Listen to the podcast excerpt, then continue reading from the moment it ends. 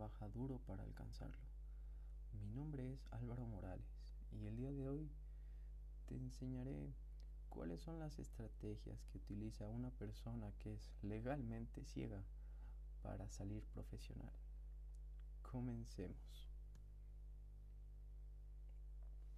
El podcast del día de hoy está auspiciado por Protege tu Restaurante. Aprende cómo adaptar tu restaurante en tiempos de COVID a través de una modalidad de delivery y pick-up. Mayor información 758-43018 o búscanos en las redes sociales Protege tu Restaurante. Muy buenas a todos, sean bienvenidos a una nueva edición del podcast, una primera edición de este podcast. En este episodio aprenderemos cómo realizar las estrategias para salir de la universidad. ¿Qué estrategias empleo yo, no? Una persona que perdió la visión, es verdad. Hace un par de años perdí la visión parcialmente de un ojo. Me las abato solo con el ojo derecho. Pero bueno, creo que eso está para otro episodio. Podemos explicar y desarrollar ese tema en cuestión. Hoy nos vamos a enfocar en la universidad, en las estrategias que uso, en cómo me analizo a mí mismo y cómo es que he logrado sobrellevar, adaptar mi vida y lograr cumplir mis objetivos, ¿no? Ya me encuentro actualmente en el quinto semestre de la carrera de Administración de Empresas en la Universidad Privada Boliviana. Así que déjame y te comparto un poco de mi experiencia. Primero que nada, realizar una autocrítica. Qué difícil es realizar una crítica a nuestras personas. Cuando vemos que alguien nos critica, es muy complicado tomar de buena manera esa crítica. Pero bueno, empecemos por un FODA para analizar nuestras fortalezas, debilidades, oportunidades y amenazas. A lo largo de la universidad, este periodo tan mágico de la vida. Fortalezas. Creo que una de mis principales fortalezas podría ser la determinación. Una persona determinada es aquella que tiene claro su objetivo y está dispuesto a llevarlo a cabo bajo sus principios, bajo su moral, bajo su ética, pero llegar al objetivo porque se lo fijó. La verdad es que creo que soy una persona bastante determinada y esa es una de mis cualidades principales. Debilidades. Mi vista. Creo que es mi mayor debilidad al momento de estudiar. Puedo ver utilizando unos lentes de contacto especiales unas 3 horas al día porque son bastante incómodos. Entonces, si yo te digo que puedes ver 3 horas al día, bueno, tú dices, ok, los uso en la universidad. Tienes 3 materias, tienes que decidir en qué materias vas a ver y en qué materias solo vas a escuchar y ver parcialmente. Y luego tienes que decidir si lo vas a usar para atender en clases o para poder hacer la tarea. Es un poco la dificultad, pero bueno, creo que hay que saber adaptarse y seguir luchando por lo que uno cree. Oportunidades. Creo que el tema de perder mi visión, como ya les dije, limita mucho mi productividad. Es por eso que creo que he entrado en un modo, en un sistema donde busco ser la mejor versión de mí mismo. Busco trabajar mi mente, mi cuerpo y mi alma. Necesitamos aprender a meditar para sobrellevar todos los problemas que tenemos. Necesitamos educarnos. La educación es lo que nos lleva hacia adelante. Y necesitamos mantener a nuestro cuerpo activo, realizar ejercicio, hacer algún tipo de deporte. cualquier cosa. Entonces, las oportunidades que tenemos, creo que es muy buen ejemplo el intentar trabajar estos tres pilares. Amenazas. Creo que a lo largo de mi carrera universitaria, una de mis mayores limitaciones ha sido el uso de la computadora. Es por eso que vi curioso el realizar un podcast. ¿Cómo podemos transmitir a través de la voz? ¿Cómo no necesitamos de la vista para poder llegar a alguien? Y en amenazas, creo que lo que más me marcó fue el uso de la computadora. No poder pasar clases que requieran computadora. La única materia que reprobé a lo largo de mi carrera universitaria fue computación. Y no es porque me costara usar Excel o Word, porque es algo bastante básico. Pero si mi vista me limitaba a las horas que podía hacer las prácticas en clases, y bueno, fue una materia que me costó, más bien pude aprobarla. Otra materia fue presupuestos, una materia donde usas Excel para realizar los presupuestos de las empresas. Tuve que darla de alta por un problema en la vista, ¿no? Entonces, ahora una de las amenazas nuevas que se presentan tal vez son las clases virtuales. Darte el modo de escuchar a tus profesores, participar en clases y aún así no lastimarte tanto la vista. Ese es el nuevo reto que presento el día de hoy por el tema del coronavirus, ¿no? Pero, como siempre digo, hay que darse modos y seguir adelante.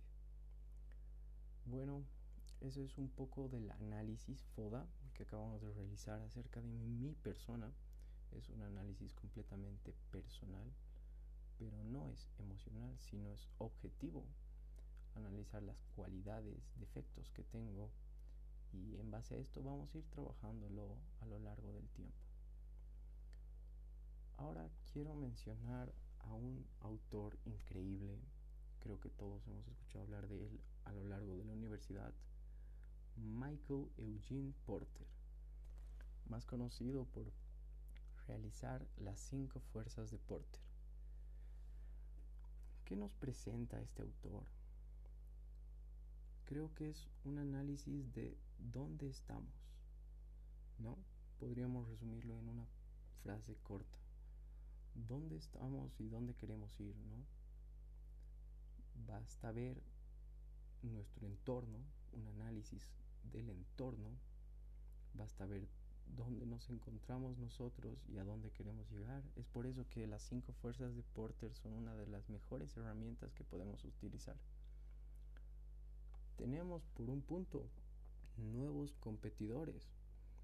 Y en un análisis personal uno diría, bueno, si estudio Administración de Empresa, los nuevos competidores son los de primer año. Serían competencia directa, ¿no? Serían las personas con las que voy a luchar mi puesto de trabajo en un futuro. Pero creo que nuevos competidores y el único competidor que en realidad tenemos somos nosotros mismos. Mi mayor competencia es contra mí. Todas las limitaciones que pongo en mi mente son solo eso, están en mi mente. Yo sé que puedo, entonces mi mayor competencia creo que es contra mí mismo. Negociación con los proveedores. En este punto quiero analizar un poco acerca de lo que es los docentes y cómo es que yo negocio con ellos, ¿no? Creo que sí abren una negociación al inicio de cada módulo en la universidad y les platico un poco acerca de mi caso. Les pregunto, ¿no? ¿Puedo sacar fotos a sus diapositivas?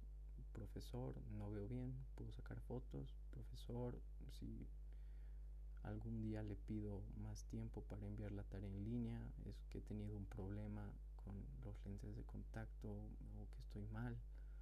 Me pasó, tuve la necesidad de pedirle algún tipo de ayuda a los docentes que siempre se han portado de manera muy linda conmigo, pero nunca he negociado nota, ¿no? No es el hecho de profesor, no veo, regáleme nota. Siempre he intentado luchar por eso, siempre he intentado merecerme todo lo que tengo y creo que es así. Y también hay una negociación, ¿no?, con el personal administrativo, el tema de las becas que otorga la universidad, ¿no? Es un tema de negociación. Si he bajado mi promedio porque una materia tenía computación, ellos entienden. Si mi promedio está bajo porque he flojeado, es mi culpa y yo cargaré con eso. Negociación con los clientes. He querido enfocar este punto a mi trabajo. Hoy en día trabajo como administrador en una academia deportiva, ¿no? Y mi cliente es mi jefe, es a quien vendo mi servicio, el servicio de administrar su local. Entonces creo que la negociación también se verá a un futuro, también será vista en un futuro por mis nuevos empleos, nuevos emprendimientos, productos sustitutos. Creo que acá, en un análisis muy personal, ¿no?, es fácil ver tus sustitutos cuando hablamos de empresas, pero en un análisis personal, qué complicado, cómo sustituyo a una persona. Y ahí va el hecho de que todos somos únicos, ¿no? Creo que en este mundo puede haber muchos administradores, pero solo estaré yo con las cualidades que tengo. Entonces, ahí en el tema de cualidades hay que implementar una estrategia de diferenciación, ¿no? Nos vamos a diferenciar de todos los administradores. No puedo decir que soy único y ofrecer lo que ofrece la competencia. Necesitamos trabajar en una estrategia de diferenciación. Esto lo veremos un poco más adelante el día de hoy. Rivalidad entre competidores. Creo que, al igual que en el anterior punto, yo soy mi peor rival, ¿no? Pero también hay cierta calidad de rivales dentro de la carrera, ¿no? Esa rivalidad académica que nos provoca un cierto tipo de estrés positivo, ¿no?, por querer mejorar, no saber qué están haciendo los demás y ver qué podemos hacer nosotros para ser mejores, qué podemos añadir a un trabajo, qué podemos hacer en las tareas para ser diferentes a los demás. Esa rivalidad que motiva que es promovida por la universidad, pero de manera positiva, para que te lleves a ti al límite. Bueno, estos fueron los 5 puntos del doctor Porter. Creo que todos son importantes al momento de hacer un análisis de una empresa, pero creo que los podemos llevar de una manera muy educativa si los aplicamos hacia nuestras personas, ¿no? Mi razón de ser creo que es lo que da origen a todo este episodio. ¿Cuál es mi misión? Cuando hablamos de una empresa, es su razón de ser, ¿no? ¿Por qué la empresa existe? ¿Cuál es la causa de su existencia? Y esta es una pregunta filosófica cuando la hacemos a una persona. ¿Cuál es nuestra misión? ¿Cuál es mi razón de ser? Y como se los he platicado, es trabajar en mi mente, mi cuerpo y mi alma. Hay diferentes formas de hacerlo. Hay diferentes aspectos que cubro. Hago deporte, medito, me junto con mi iglesia. Y la mente es el aspecto que cubrimos el día de hoy, es la universidad. ¿Cómo aprendo a aprender? ¿Qué me llevo de cada docente? ¿Y qué puedo aprender de la materia de administración estratégica para implementarlo en mi día a día? Creo que podemos sacar provecho si es que hacemos un análisis más profundo de lo que vemos. Visión. Nuevamente, esto en una empresa es dónde queremos llevar a la empresa, dónde nos vemos en un futuro, ¿no? Y cómo nos vemos a nosotros mismos. ¿Nos vemos felices? ¿Nos vemos exitosos? Creo que mi visión está enfocada a ser feliz. Es lo que me motiva, es donde me veo. En México tienen una expresión muy particular: ser chingón sin chingar a los demás. Bueno, creo que esto en unas palabras más formales pueden traducirse a ser feliz sin molestar a nadie. Vive tu vida, no te enfoques en lo que hacen los demás. Es en ese momento donde tú dejas de usar todos tus recursos en tirar odio a los demás y te enfocas en ti, y puedes llegar muy lejos. Los valores. Creo que nada de esto sirve si es que no tocamos el tema de los valores, la ética y la moral. Estoy dispuesto a hacer todo por salir profesional. ¿Hasta dónde puedo llevar mi ética? ¿A cometer un plagio? ¿A ser corrupto con mi ética, con mi moral? Pues creo que nada de eso vale la pena, ¿no? Cuando aprendes que muchas cosas que te transmiten tus docentes las puedes aplicar en tu día a día, en tu trabajo, creo que te enfocas tanto en aprender que el copiarte pasa a otro plano. No lo necesitas porque deseas aprender, por alimentar tu mente, ese pilar tan importante del que hemos hablado.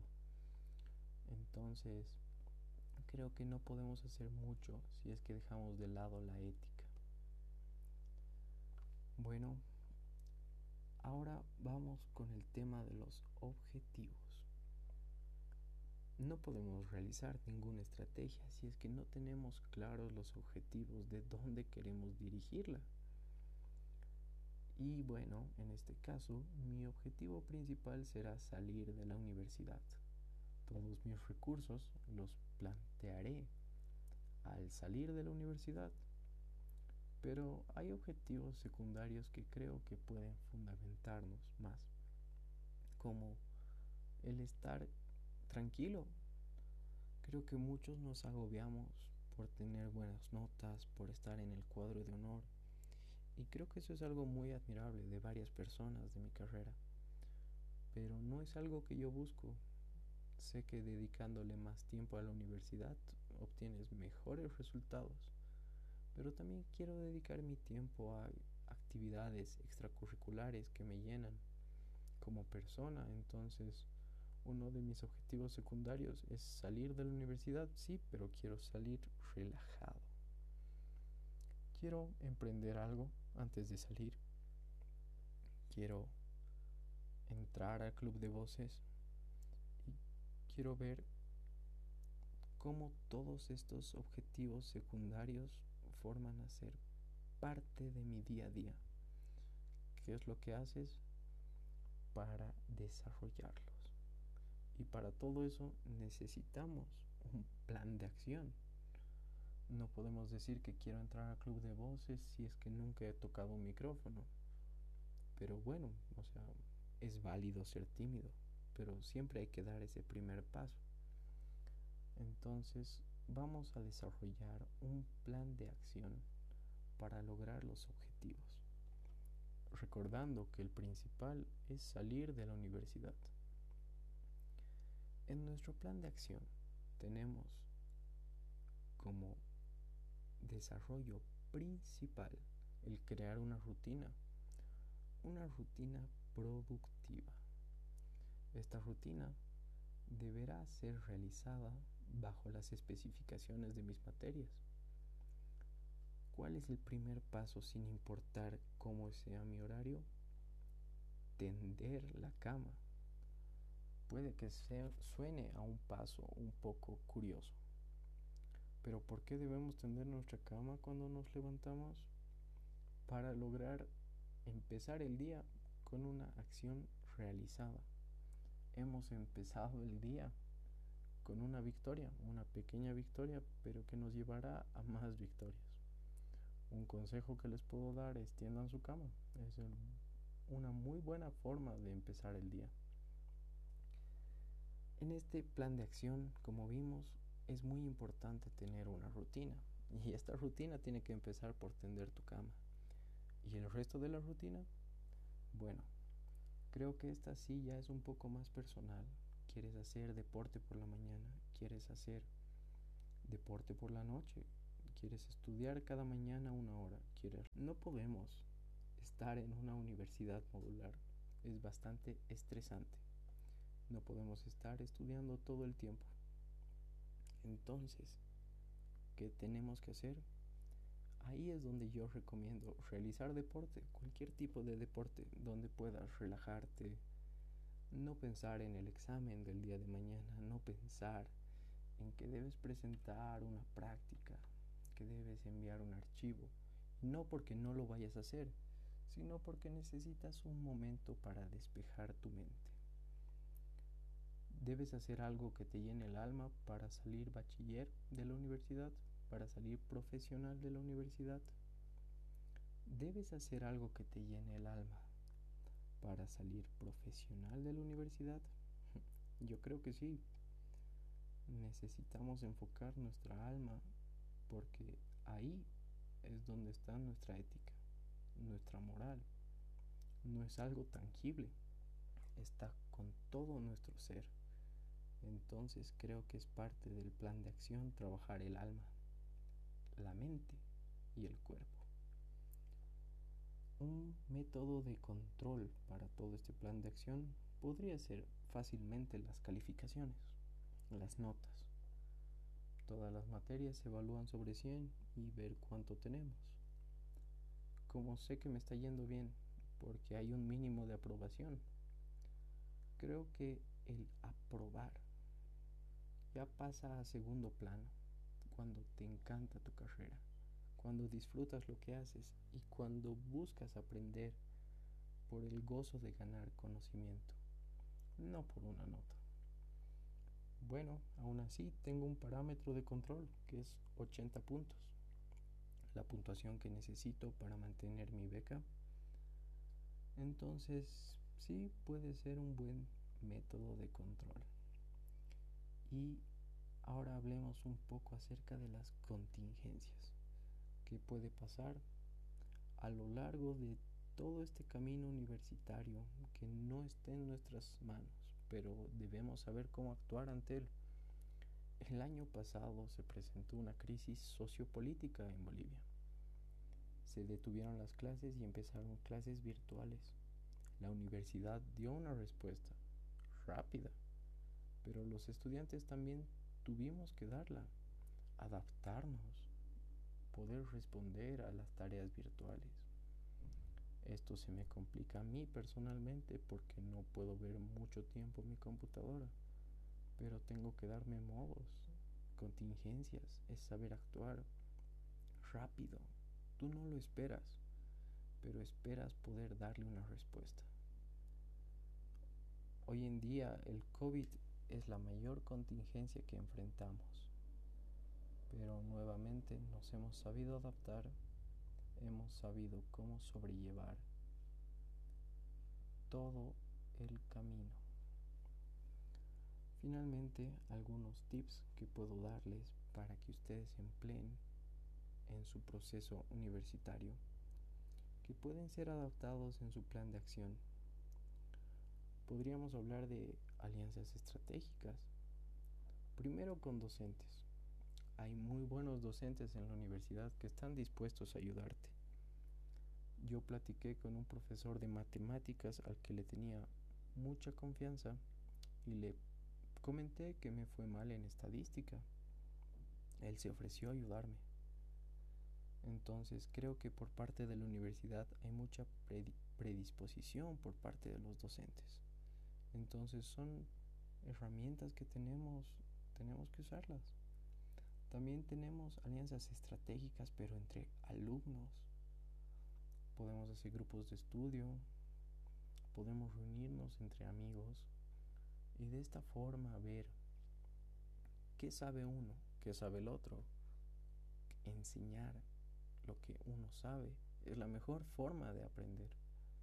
Y así transmitimos conocimiento, nos nutrimos de conocimiento y seguimos adelante. Hay muchos pasos que podemos dar para lograr salir profesionales. Estos son unos cuantos de los que yo doy. Espero tus comentarios en mis redes sociales.